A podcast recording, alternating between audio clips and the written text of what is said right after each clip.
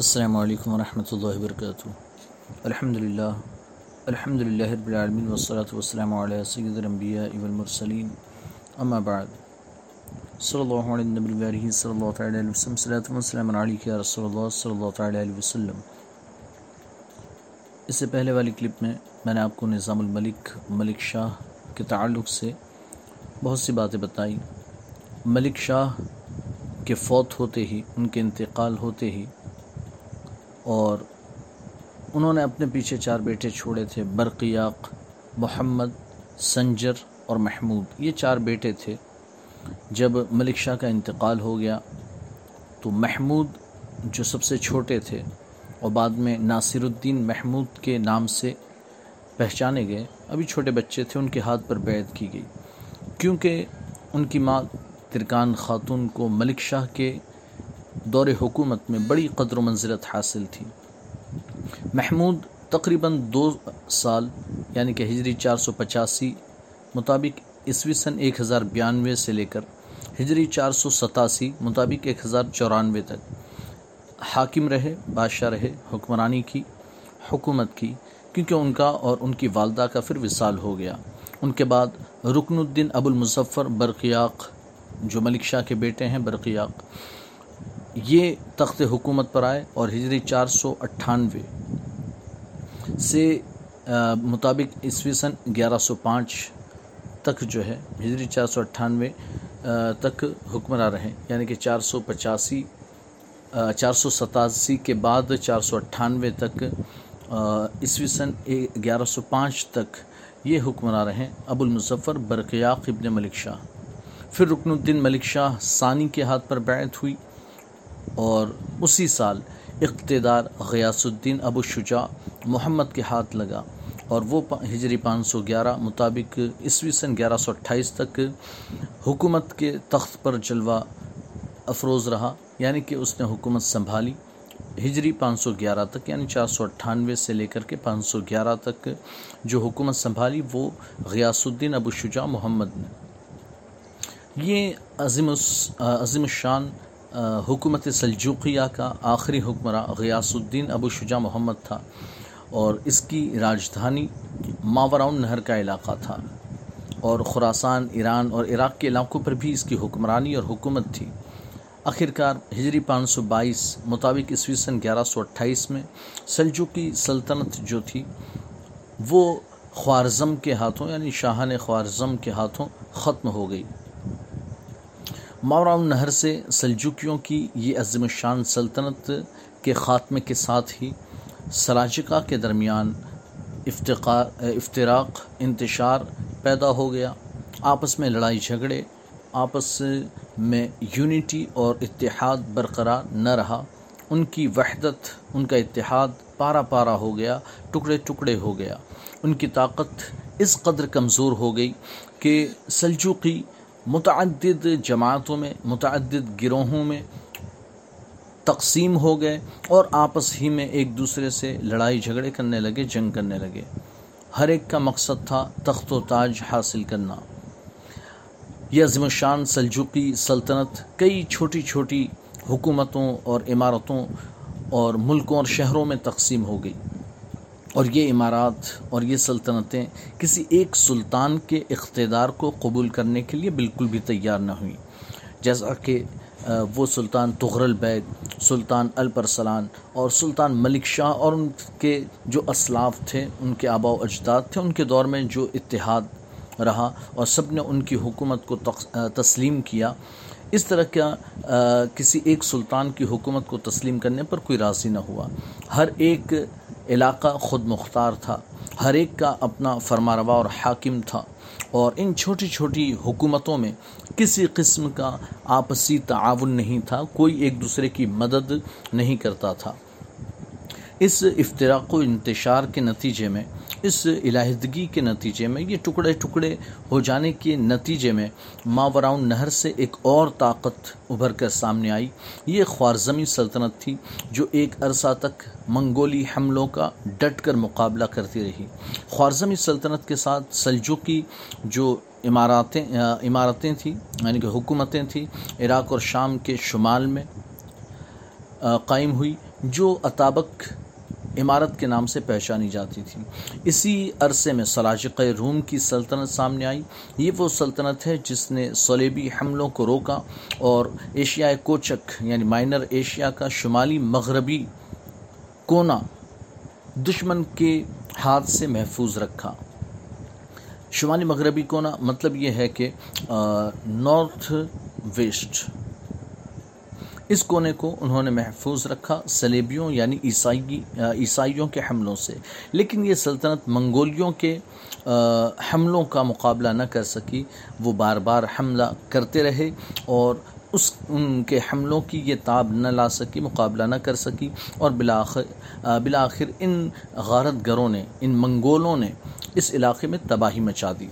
سلجو کی حکومت کے ختم ہونے میں بہت سے اسباب تھے، بہت سی وجہیں تھیں اور یہی ساری وجہیں عباسی خلافت کے ختم ہونے کا بھی پیش خیمہ ثابت ہوئی کہ انہی وجوہات کی بنیاد پر عباسی خلافت بھی ختم ہو گئی۔ وہ اسباب، وہ وجوہات کیا ہیں؟ ایک تو یہ کہ سلجو کی گھرانے میں سلجوکی خاندانوں میں آپس میں بھائیوں، چچاؤں، بیٹوں اور پوتوں کے درمیان حکومت کے لیے، تخت و تاج کے لیے ہمیشہ ان کے درمیان جو ہے لڑائی جھگڑا ہوتا رہا۔ ان کے درمیان نفرتیں پلتی رہی۔ ایک وجہ اور یہ کہ بعض عمرہ اور وزراء اور اطابقوں کی طرف سے سلجو کی حکمرانوں کے درمیان فتنہ و فساد کی آگ بھڑکائی جاتی رہی۔ بہت سے ایسے عمرہ اور وزراء اور اطابق تھے کہ جنہوں نے سلجو کی حاکموں کے درمیان آپس میں فتنہ و فساد کی آگ کو بھڑکایا۔ تیسری وجہ یہ کہ حکومتی امور میں خواتین کا عمل دخل شروع ہو گیا۔ یعنی حکومتی کاروائیوں میں اور حکومت کے دیگر یعنی کہ کاموں میں خواتین اور عورتوں کا عمل دخل شروع ہو گیا، ان کی باتوں کو مانا جانے لگا۔ چوتھی وجہ یہ کہ عباسی خلفہ کا سلجو کی فوجی قوت کے سامنے کمزور اور بے بس ہونا۔ عباسی خلفہ جو ہیں، وہ سلجو کی فوجی طاقت کے سامنے بالکل کمزور اور بے بس تھے۔ ہر طاقتور سلجو کی سلطنت کے بادشاہ کی یا ان کے حاکم کی حکومت کو تسلیم کر کے خطبے میں ان کے نام کو شریک کرنے کی اجازت دے دیتے تھے اور اس سلسلے میں کوئی احتیاط نہیں برتتے تھے۔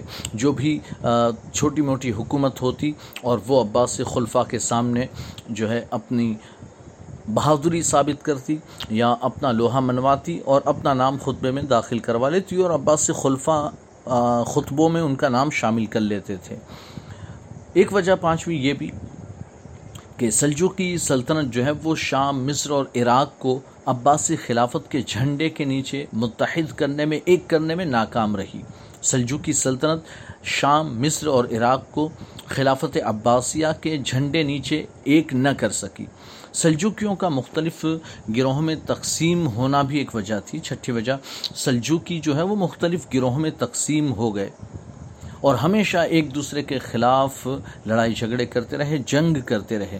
اسی چیز نے ان کی قوت کا خاتمہ کیا۔ یہاں تک کہ عراق میں ان کی سلطنت ختم ہو گئی اور یہ سب سے بڑی وجہ تھی آپسی جنگ۔ کہ سلجو کی جو چھوٹی چھوٹی سلطنتیں تھیں، یہ آپس ہی میں ایک دوسرے سے جنگ و جدال کرنا شروع کر دیا انہوں نے۔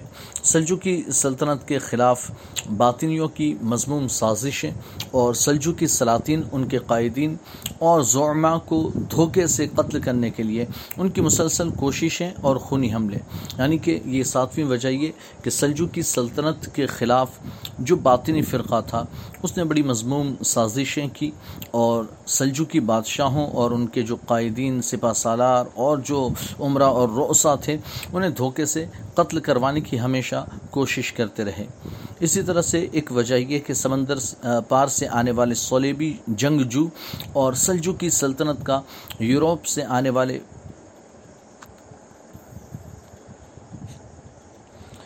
یوروپ سے آنے والے سلیبی جو تھے، حکومت میں تو سلطن یوروپ سے آنے والے وحشی جنگجو لشکروں کے ساتھ ٹکراؤ۔